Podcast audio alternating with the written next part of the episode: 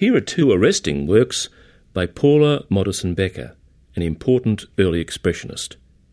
She was a member of the Worpswede colony, a group of artists that had retreated to the northern German countryside to paint landscapes in a gentle manner reminiscent of the Barbizon school.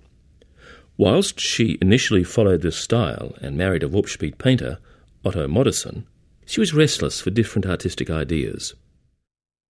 On her numerous trips to Paris, exposure to works by Cézanne, Van Gogh, Gauguin, and the Nabis inspired her to simplify her forms and experiment with non naturalistic colour. Man lying beneath a blossoming tree is a distinctive and unusual composition with its dynamically abstracted forms that seem to stretch and pull towards each other.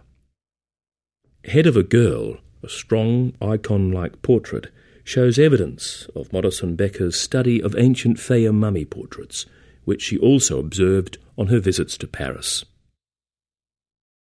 The exhibition ends with a bang, not a whimper, with a series of works by the German expressionist Emil Nolde.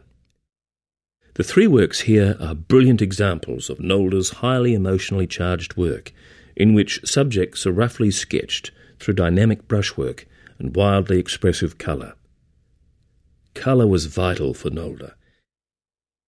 Writing about the sounds of animals in the night, for instance, he said, The cries appeared as shrill yellows, the hooting of owls in deep violet tones. Nolde was a deeply religious man, and also a reclusive one, who was subject to visions and wild imaginings. He came to painting at the comparatively late age of 31, but thereafter painting was a compulsion.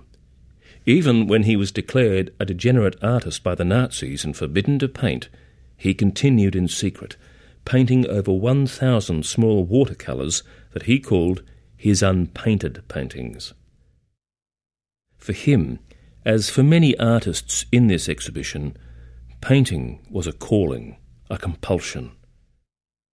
As you now leave this exhibition, consider Nolde's words. I had an infinite number of visions at this time, for wherever I turned my eyes, nature, the sky, the clouds were alive.